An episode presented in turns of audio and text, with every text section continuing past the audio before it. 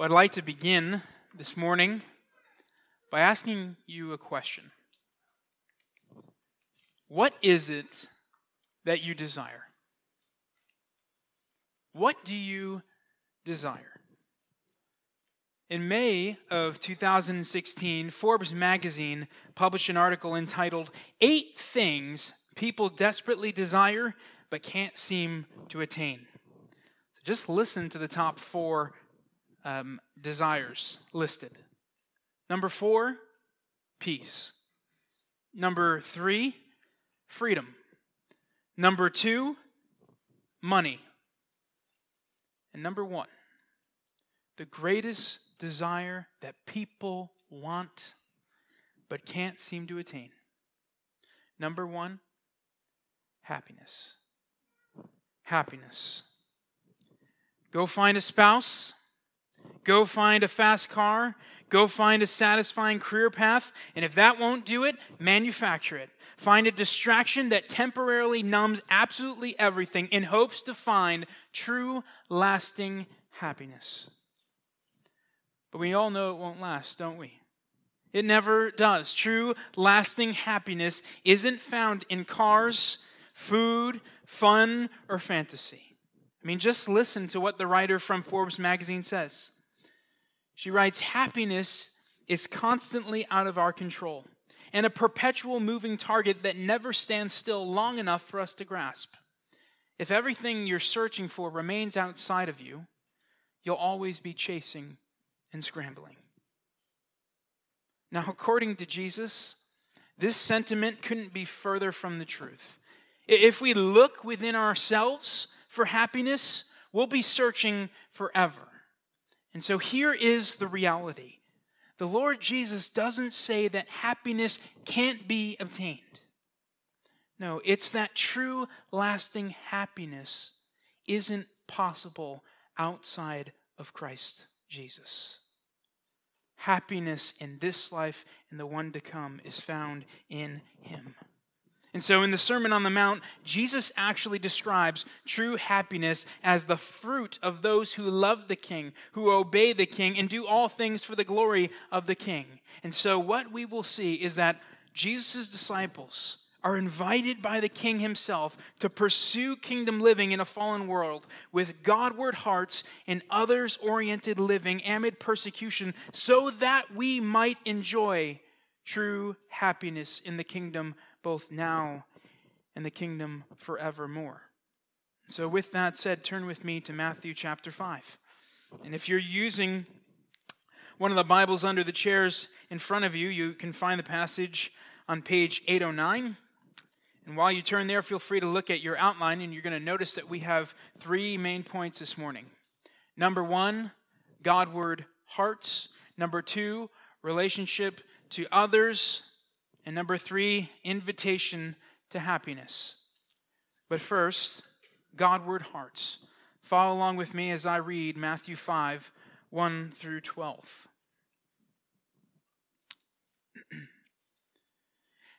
Seeing the crowds, he went up on the mountain. And when he sat down, his disciples came to him.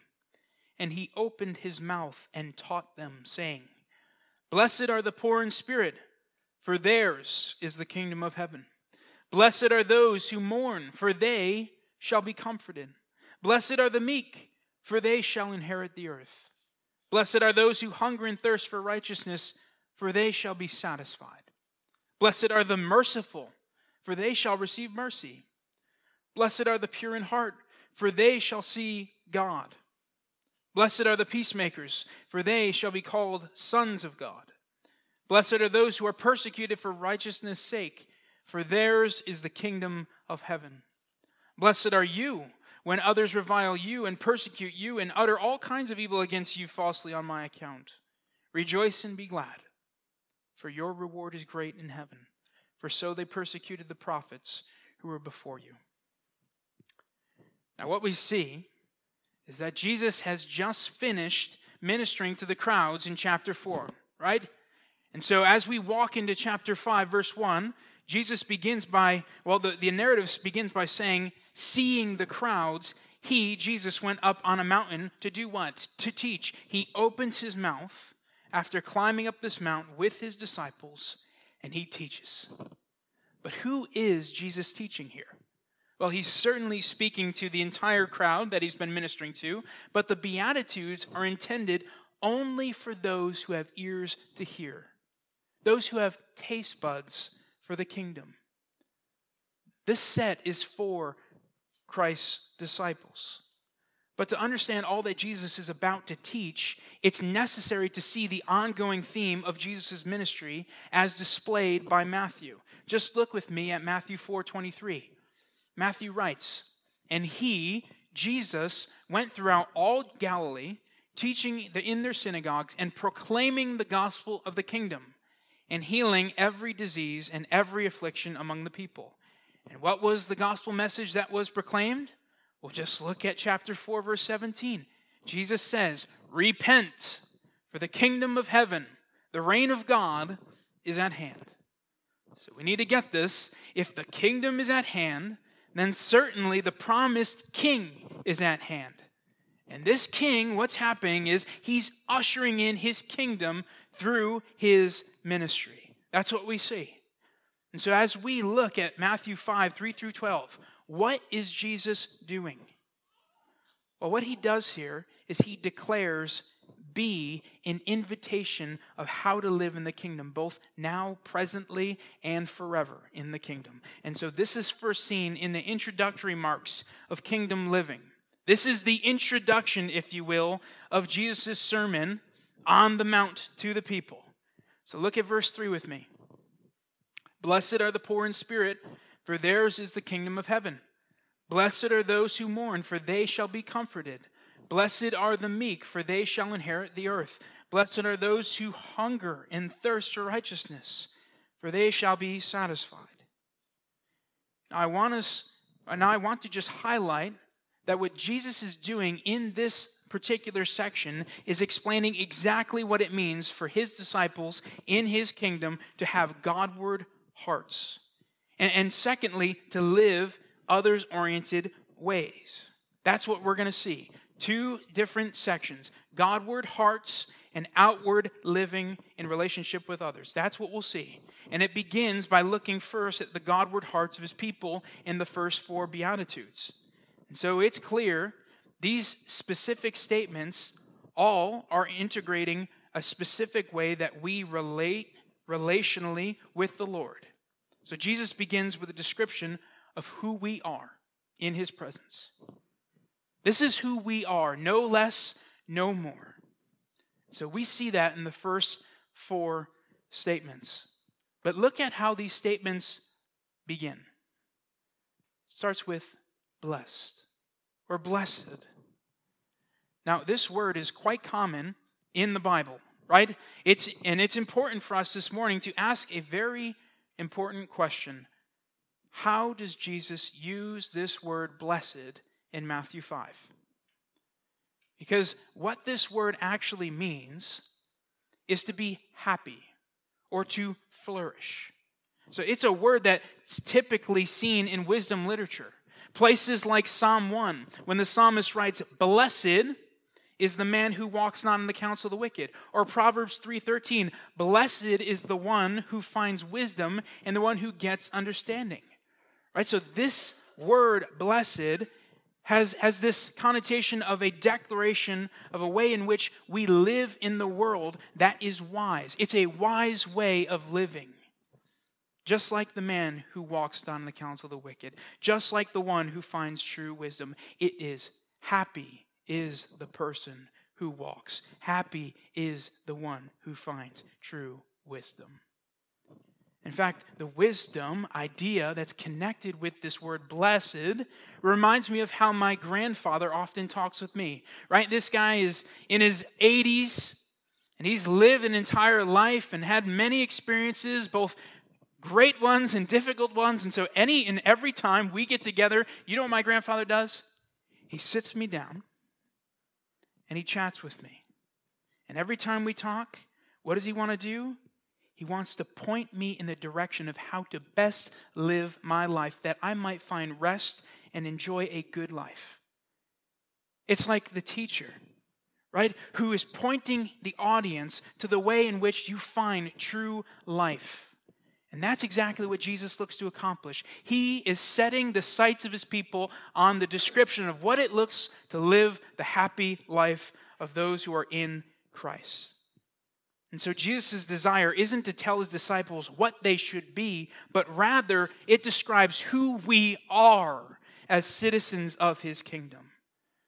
So we must not be mistaken. The Beatitudes are not a list of what we must do to be blessed, as seen with the blessings and curses in Deuteronomy, where God will grant blessings and curses on the people based on their actions. No, Jesus is giving a clear vision for what the happy life, a life of flourishing, looks like right now. In fact, just look at how the first four excuse me, the first four statements are given as descriptions for all of Christ's kingdom people.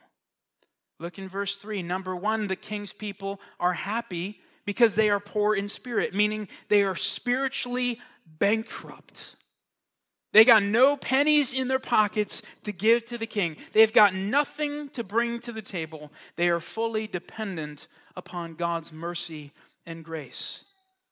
It's like the old refrain Nothing in my hand I bring, simply to thy cross I cling. But to be clear, this isn't a self hatred, right? But a proper and necessary understanding before a holy, all powerful God that radically shapes the way that we perceive who we are before this infinite, holy God.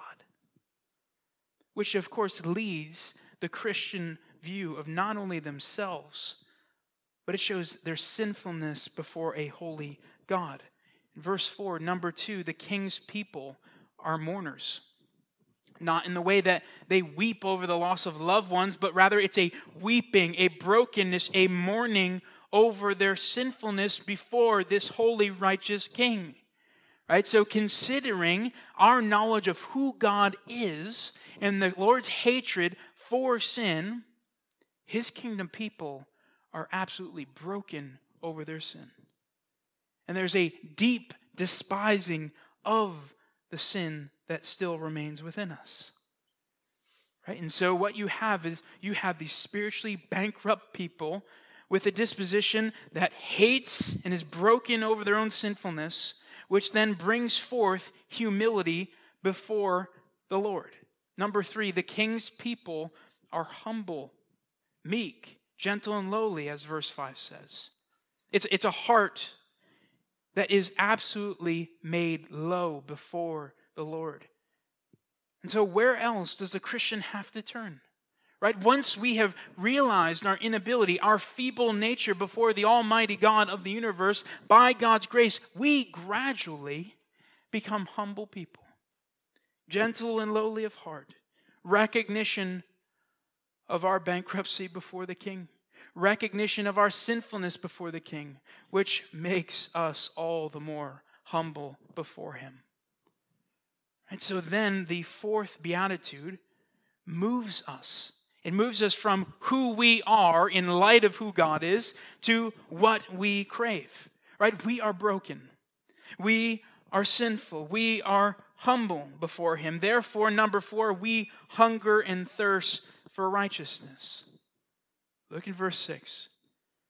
That word there, that righteousness idea, that is not what typically what we typically find in Paul's writings about how we are declared righteous by God. This is not the connotation of being clothed in the righteousness of Christ. I mean, those are glorious truths, and we love those truths, but that's not what Jesus has in mind here. No, the, the word here for righteousness is a whole person behavior. It's a completeness, a wholeness that's in complete alignment with God's will. And not only follows the Lord externally, right, in actions and attitudes, but it's an internal alignment. It's an internal love, obedience, and desire to be about the king's business. That is the connotation to righteousness in this context. And so, do you see how these ideas just weave together so perfectly? God's people have Godward hearts. That's the description of who we are and how we live. The Christian knows who the king is, and therefore their entire understanding of who they are shapes the way that we live. And we know deeply who God is, then the only response is truly spiritual bankruptcy, is truly brokenness over sin, gentleness in living, and we crave, we hunger, we thirst to live righteous lives. This is the foundation of kingdom life. The Lord Jesus' kingdom's people are those who have been so gripped by the very nature of who God is that they are radically different than the world around them. And so, what we see in the Beatitudes is like a plow in the fields. Right, the plow comes along and digs a canal through the dirt for seeds to be placed, new seeds to be made abroad to brought forth, excuse me. And so, in a similar way, these Beatitudes are the means by which God uses to plow our hearts anew by His Spirit. The Lord breaks apart our inner soil of heart that fashions a people unstained by the world. And so, this is what it looks like to live fully and freely and happily now until we enjoy the King for all eternity.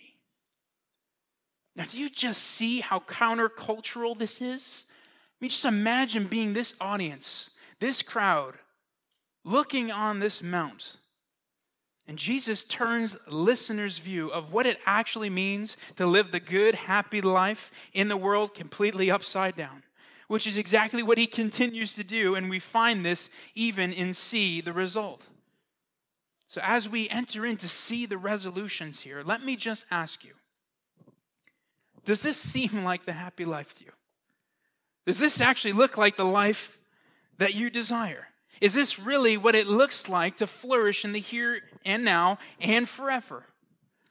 Well, according to Jesus, yes, it certainly does. This is the road to true happiness, the blessed life. I mean, in verse 3, look at what Jesus says again Blessed are the poor in spirit for theirs is the kingdom of heaven. So just notice the clear positive result from, flowing from the happy ones who are bankrupt. They know that the kingdom of heaven is theirs. And the kingdom is theirs not 50 years from now, not 100 years from now. No, the kingdom has come, right? The king is ushered in the kingdom. The kingdom is here. Therefore, right now, the kingdom of heaven is theirs. The spiritual bankrupt, the lowest of the low experience true reward.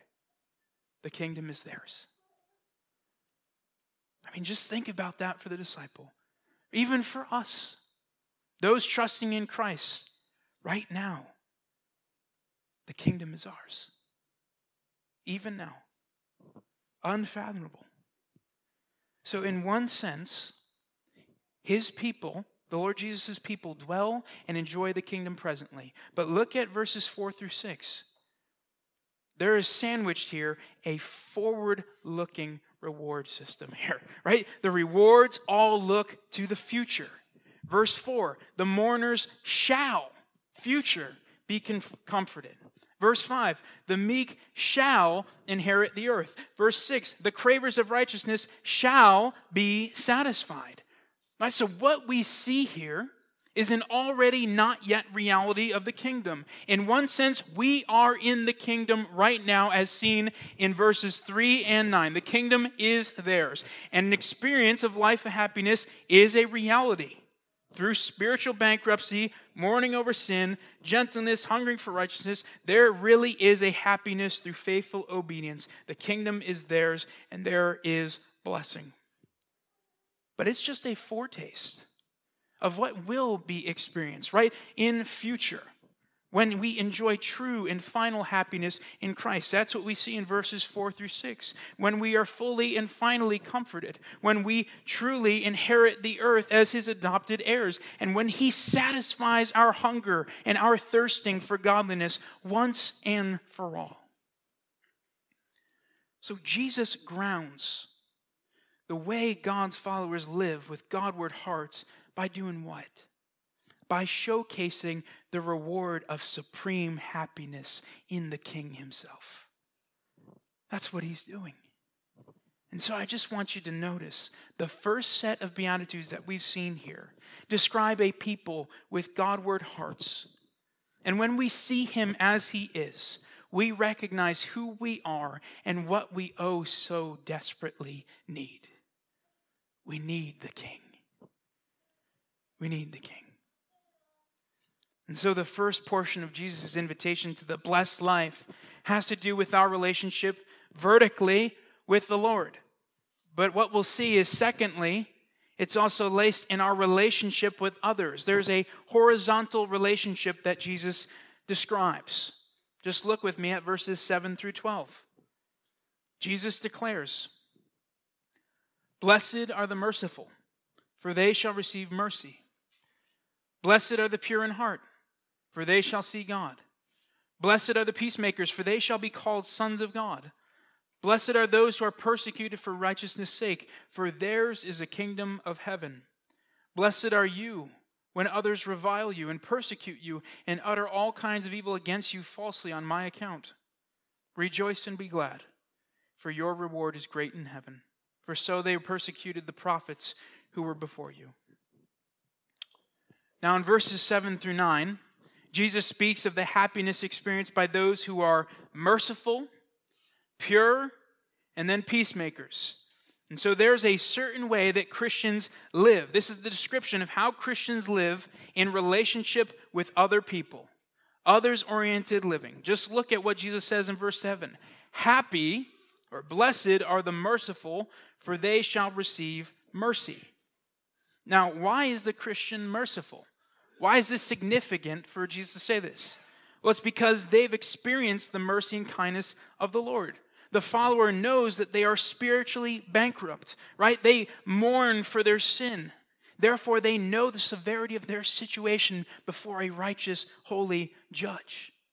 They deserve hell because of sin, but the kingdom is offered to them. And the king is going to be so willing to lay down his life for his friends, isn't he? And so Jesus is telling his audience that the one who has received mercy is the one who will be merciful as an outworking of their faith in the Lord. It's similar to what Jesus is going to say in chapter 6, verse 14 and 15, when he goes on to say, Forgive as you have been forgiven. Right? So, in the same way, mercy is the outworking of a heart that's been transformed. It's countercultural. So, we receive mercy. So, we are merciful people. Now, let me just pause here for a moment. Are you merciful? Are we merciful people? Are we quick to forgive? When you get cut off on the highway, when your son breaks your most prized possession, when you're wronged by your spouse, when your friend doesn't meet your expectations, what's your response? Is it forgiveness? Is it mercy? Or is it a grudge? It's clear that the description of God's people, according to Jesus here, is that kingdom dwellers are merciful. So, how about us? Does mercy define your approach to living life relationally with others? Now just look with me at verse 8, because Jesus isn't done. He says, Happy are the pure in heart. Now, the question that you must ask here is how does this have to do with our relationship with others? Right? Pure in heart seems pretty individually based. Well, certainly there's a section of this that pure means to be morally clean of heart. But it goes deeper than just that pureness of heart regarding lust and sexual sin. In a deeper sense, it means to be uncompromised in our dedication to the Lord Jesus. It's the exact same idea as Jesus' brother speaks of in James 4 8. James says this Purify your hearts, you double minded man. Now, this is a really helpful verse for us because it actually uncovers the great problem, right? The great problem behind the purity of heart is one who's not singularly devoted to the Lord, but is an impure person, one who is double minded, one who casts their gaze on relationships in unhealthy ways, distracted. You know, one time I had the opportunity to speak with a well known person, and I will not tell you who it is. But as I was talking to them, and as you can imagine, I was quite excited, what did they start to do? Well, we're standing straight, face to face, and all of a sudden their eyes start to trail off this way. And I'm talking, and they keep looking. They see a person moving this way. And then you know what they do next? Then they turn, they, they move their body and lean to the left to look around me as I'm talking to look at one person who's about 30 feet off in the distance. And so I continue in this very, very important monologue, telling them all about my life. And all of a sudden, this gentleman says, Hey, yeah, you over here. Yeah, I want just make sure you see this person. And, da, da, da. and I'm still talking to this person, not giving me any of the time of day which was probably warranted. But this man was divided, double minded, not pure in his heart towards the one who stood right in front of him. I mean, four feet, and he's dodging around to find someone to talk to 30 feet away.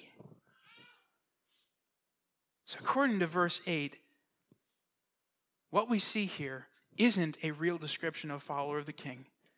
The Christian is not double minded. The Christian holds all relationships with others in a fallen world in their proper place and is singularly devoted to the Lord. They're pure of heart. And so, what's the reward for the pure of heart?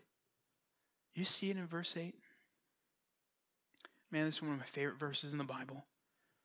Blessed are the pure in heart, for they shall see God. Mean, what a reward. That, that's, in fact, the great desire of God's people that we see Him, that we know Him, and that we enjoy Him. This is the lasting treasure, the great lasting treasure that those that are His will really, really, and truly experience. That's happiness. It's Him that we are happy in, both now and forever. Which then brings us to our third statement in verse 9 regarding others oriented relationships. Jesus says, Blessed are the peacemakers, for they shall be called sons of God. So happy are the peacemakers, right? Those that pursue peace and ensure that peace is made. So kingdom living isn't a conquering affair, is it? No, citizens of the kingdom are friends of peace and they pursue peace. We reconcile with others as God has seen fit to reconcile with us through the Lord Jesus, his Son. And so, what's the great reward? They shall be called sons of God. And so, Jesus explains the invitation to pursue others oriented, God honoring, vert- uh, horizontal relationships. And as we've seen, the rewards are great for the people of God, those that are truly living life in this way. But as Jesus continues unpacking what it looks like to be others oriented, there's a direct and weighty implication for his followers. And it's a part of the life of the Christian. It's the horizontal relationship with others, if you are in relationship with other people, if you're walking about in, on this planet, well, there is a high percentage that persecution will come. It's a reality of the Christian life in the fallen world. And so that's where we see B, endurance in persecution. Just look at verses 10 through 12. Blessed are those who are persecuted for righteousness' sake so, for the sake of pursuing godly behavior that's in step with God's design for his people, right? That's the idea of righteousness' sake. But why? Look at what he says. Because theirs is the kingdom of heaven. Blessed are you when others revile you and persecute and utter all kinds of evil against you falsely on my account. Verse 12 Rejoice and be glad, for your reward is great in heaven, for so they persecuted the prophets who were before you. Now, there are two aspects within these statements that we need to address. Number one, the reality of persecution, and number two, the reward of persecution. So, first, the reality of persecution. Just notice how Jesus speaks of persecution in verse 10, right? Blessed are those who are persecuted for righteousness' sake. But he's not done there, is he? Right? He then doubles down in verses 11 through 12 to highlight all the more the staggering statement that Jesus just made about persecution. And we know this to be true because Jesus not only unpacks persecution, but he then personalizes the remarks for his audience, meaning he goes from a general call to persecution, right? The idea of blessed are those who are persecuted, to then a all the more direct address, one that intensifies the invitation, right? He says in verse 10, Happy are those who are persecuted. And then he says in verse 11, Happy are you who are persecuted. It's a direct remark for his kingdom people. So, not only are God's people persecuted for righteousness' sake as a part of the blessed, happy life, but in verse 11, Jesus tells us that the happy life is one where others revile, persecute, and utter all kinds of evil against us falsely on account of Jesus.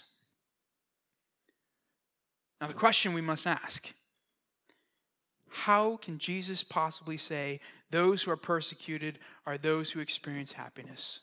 Right? It's really important to keep in mind our understanding of bless. This isn't do this and you get this. This is the description of what takes place for the Christian. We will be persecuted. Therefore, there is reward. Right? What we must be aware of this morning is that without question, being persecuted, being uh, reviled, being falsely accused, these are horrible experiences. And yet, what we see, according to Jesus, is that along with the reality of persecution comes a true and sure reward of persecution. Just listen to the resolutions connected with persecution in verse 10, right? Blessed are the persecuted because theirs is the kingdom of heaven. Verse 12, rejoice and be glad. Why? Because your reward is great in heaven, for so they persecuted the prophets who were before you. You see, Jesus doesn't have a category for stripping the happy life in Christ right now from difficulty. No, there's no category of that. Jesus makes clear that a happy life in Him now is costly. Persecution, accusation, difficulty, reviling are realities for his people. And yet, they're happy. How's that possible? Well, the reward is great. I mean, just think back to the book of Acts.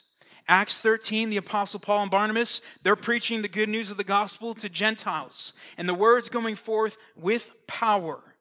And listen to what happens. Acts 13, verses 49 through 52, it says this And the word of the Lord was spreading throughout the whole region. But the Jews stirred up persecution against Paul and Barnabas and drove them out of their district. But they, Paul and Barnabas, shook off the dust from their feet against them and went on to Iconium. Listen to this. And the disciples were filled with joy. How's that possible? How is it possible they could be persecuted, run out of town, and they're filled with joy? Well, we just need to see the connection here that is so beautifully interwoven between Jesus' description of the Christian in Matthew 5 and what we see in Acts 13 persecution comes. The Jews drive out Paul and Barnabas, and persecution is stirred. And what do these happy men do? They kick the dust off their heels, and they're filled with joy. Why? Because just as we've seen in Matthew 5, their happiness is not dependent upon their circumstance. Their happiness goes far beyond this world.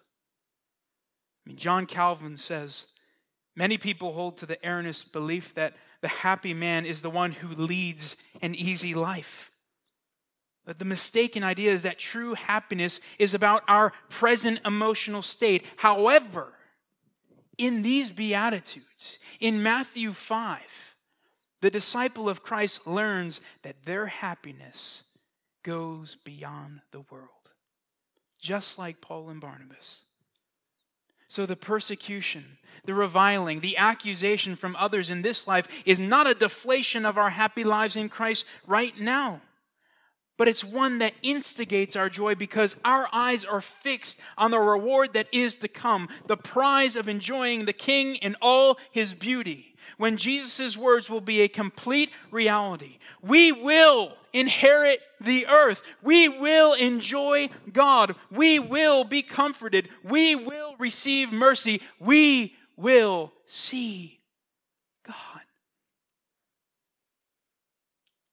Oh, that is the jet engine for Paul and Barnabas. And that is the driving force of our happiness in Christ, and even as we endure difficulty. There's a reward in store for the Christian. And so this morning, we've seen that true and lasting happiness is actually available, but it's only available through and in the Lord Jesus Himself. Right? We see it everywhere. We desire to be happy. But and that's not a bad pursuit. However, the only right and good and godly pursuit is a happiness that looks to find its, its sorry, for someone to find their supreme happiness in Christ alone. Happiness in Him is possible. So, how can we grow in pursuing our relationship with God and with other people in such a way that leads us to experience the happiness that Jesus speaks of in these very Beatitudes? I'd like to just highlight three specific applications. Number one, we cultivate Godward hearts. Number two, we pursue honorable relationships. And number three, we endure persecution with joy. So, first, by God's Spirit, Christ's followers can truly cultivate Godward hearts. But you know what? even as I've been preparing the last couple weeks, I've come across a big problem, and specifically in my own heart. I find myself way too easily puffed up, meaning I'm quick to not recognize my spiritual bankruptcy. I don't mourn over my sin as I ought. Uh, and I don't know about you, but without saying it aloud and without ever dreaming of it in my head, my heart is prone to wander it's prone to shout, I'm sufficient. I'm enough. My sin isn't that bad. But then I keep coming back to Matthew chapter 5. And I'm reminded oh no, you are insufficient. You can't do it. You are not enough. He's sufficient. He is enough. He supplies. We, we come in complete dependence upon Him. We need the Lord Jesus every single hour. And I forget that. And so, as I've reflected on my heart, there are two significant ways that we can and we must be cultivating Godward hearts. And so, the first way is by cultivating Godward hearts with others. So I'm not foolish to believe that I'm the only one who's quite forgetful. And so we need help in the cultivation process. We need help in seeing and knowing and remembering who we are in light of who He is. So, what must we do? We help one another as we live out our lives with Godward hearts. We make time with our spouses, our, our family members, a member from the church, and we investigate our hearts together. We need to foster relationships that give opportunity to place our hearts smack dab on the operating table and decipher where we are prone to be proud and unwilling to discover and dismantle blind spots in our lives. But not only do we look introspectively, right? We, want, we don't want to do that far too long, but we want to move forward by faith. And we want to gaze beyond ourselves. And we need eyes of faith to zoom in on just how glorious God is. You want to know who you are? We got to look at who He is. So, secondly, we must be well steeped in the scriptures. We need passages like Isaiah 40 21. We want to go and walk to the very edge of the Grand Canyon and gaze at its grandeur. I mean, just listen to Isaiah chapter 40, starting in verse 21. Have you not understood from the foundations of the earth? It is He, the Lord, who sits above the circles of the earth, and its inhabitants are like grasshoppers. Who stretches out the heavens like a curtain and spread them like a tent to dwell in? Who brings princes to nothing and makes the rulers of the earth as emptiness? Who is it? The Lord. The Lord is the everlasting God, the creator of the ends of the earth. He does not faint or grow weary. His understanding is unsearchable. He gives power to the faint, and to him who has no might, what does he do? He increases strength.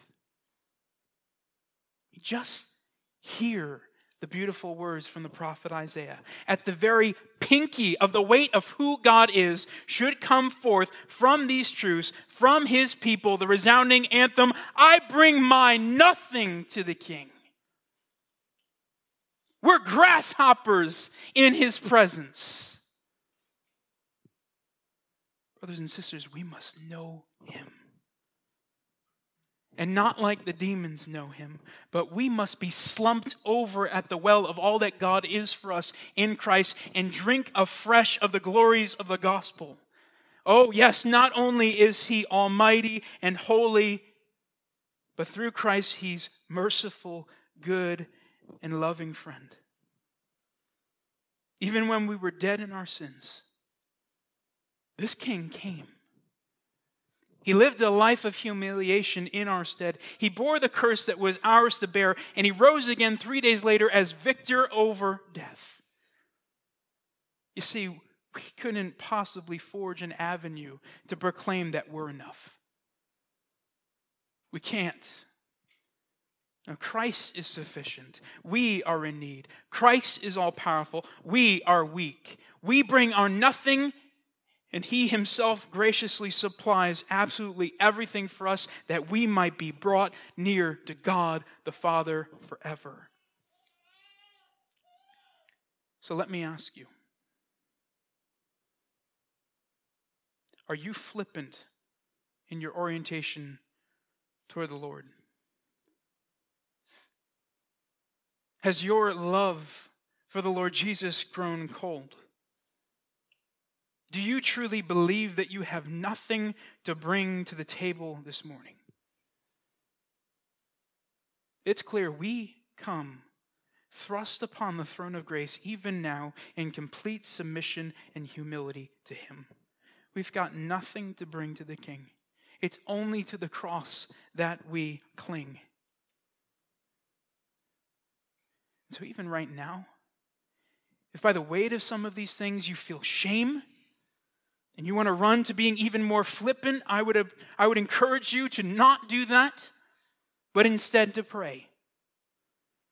To pray that God would give you a hunger for righteousness, a hunger for humility, a hunger, first and foremost, for the King of glory. Oh, I pray that we see more clearly the beauty of Christ this morning, and in light of who he is, we see ourselves all the more clearly. That we would recognize we are poor in spirit. Oh, we are meant to be mourners. We are to be humble before the King. we humbly come and thirst for him with full assurance that the kingdom of heaven is ours. Praise God. In light of our standing, we are king, we are heirs of the kingdom. But our position in the kingdom is not dependent on us, is it? No, it's rooted firmly and finally in the finished work of Christ. And I pray that it would be the case this morning that we would be serious about these things, that we would come boldly and come humbly. But specifically, dear sinner, those who have not yet put their faith and trust in Christ alone for the forgiveness of their sins, I am here to tell you this morning that you, as well as us, bring our nothing before the King. And your sin has created an infinite chasm between you and the God of all creation. And there is only one way that you might truly, actually have access to the throne of this wondrous God. And it's through the Lord Jesus Christ, the Savior of men, the perfect God man, the one who came to deal with sin and bring us to God. So I appeal to you even now. Humble yourself under the mighty hand of God. Trust in the Lord Jesus Christ, the one who lived, died, and rose from the dead, that you might have life forever with him, that you might be saved, that you might be found happy in Christ alone for all your days.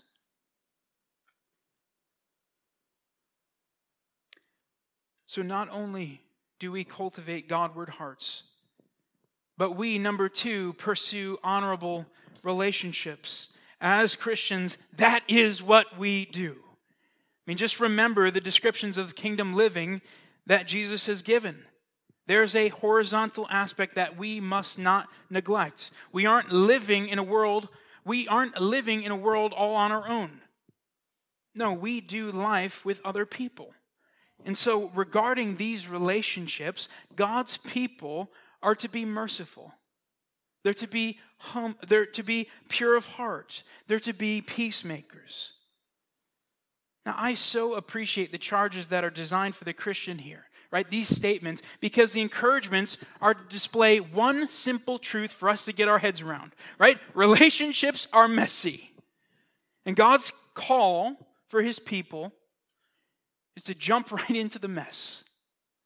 So, as you do so, as you're living and doing life together, God's people are merciful in light of it.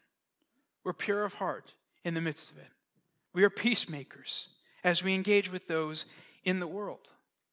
And so, this is a call to not be passive in our relationships with others, but to pursue honorable, God honoring relationships by faith, relationships that are for His glory. And so we should be those in the church and those in the world that are building relationships with others. But as we are living in the world, we serve in our orientation to love others filled with mercy, purity, and with peace. And so if your family were to evaluate the way that you dispense mercy, purity, and peace in relationships, what would be said of you? Is peace, purity, and mercy categories that would describe your life? Are you honorable in your relationships? So it is clear, as we have discussed, these are descriptions for God's people. So these fruits must be active and working in and among us. May it be so of those from Christ Proclamation Church. And so the third portion of application endure persecution with joy. So, what Jesus describes for us in this happy Christian life is shockingly a life of persecution. But somehow Jesus connects persecution with happiness, with gladness, and with joy. It's all in this section. And so, as we have seen the reward for those who endure persecution with joy, the reward really is heaven, just like for the saints of old. The Christian endures faithfully. Why? Because they know the truth of texts like 2 Timothy 4 7 through 8, where Paul says this I have fought the good fight. I have finished the race. I have kept the faith. Henceforth, there is laid up for me the cross of righteousness, the crown of righteousness, which the Lord, the righteous judge, will award to me on that day, and not only to me, but also to all who have loved his appearing. I mean, just listen to the Apostle Paul's perspective. He kept the faith. He finished the race. I mean, we heard earlier how he was joyful in being persecuted by Jews and run out of town.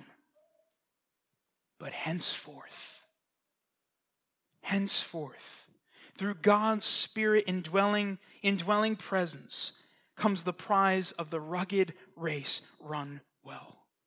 This is the guarantee of the persecuted. Paul knew it, and so must we. Yes, God's people will experience ridicule, reviling, and persecution. It, in fact, that's exactly what Jesus declares we will experience. John 15, 20, if they persecuted me, they're going to persecute you.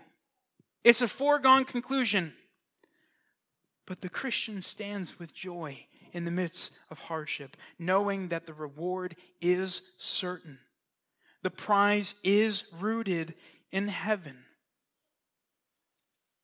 That brings about endurance, knowing that it's not for naught, but that God has a plan to reward those who are enduring faithfully with the King Himself. And so here's my encouragement it's twofold. Number one, we must pray. We must pray that God would keep us, that He would strengthen us, and that He would give us joy when trials come. Right? We may be thinking, well, I don't really experience persecution. But Jesus has actually said it will come, and so we must be praying in preparation.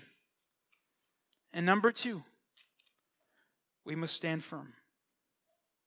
We must have a greater vision of the Lord Jesus. That He is our inheritance. He is our reward. When trials come, we no longer fear.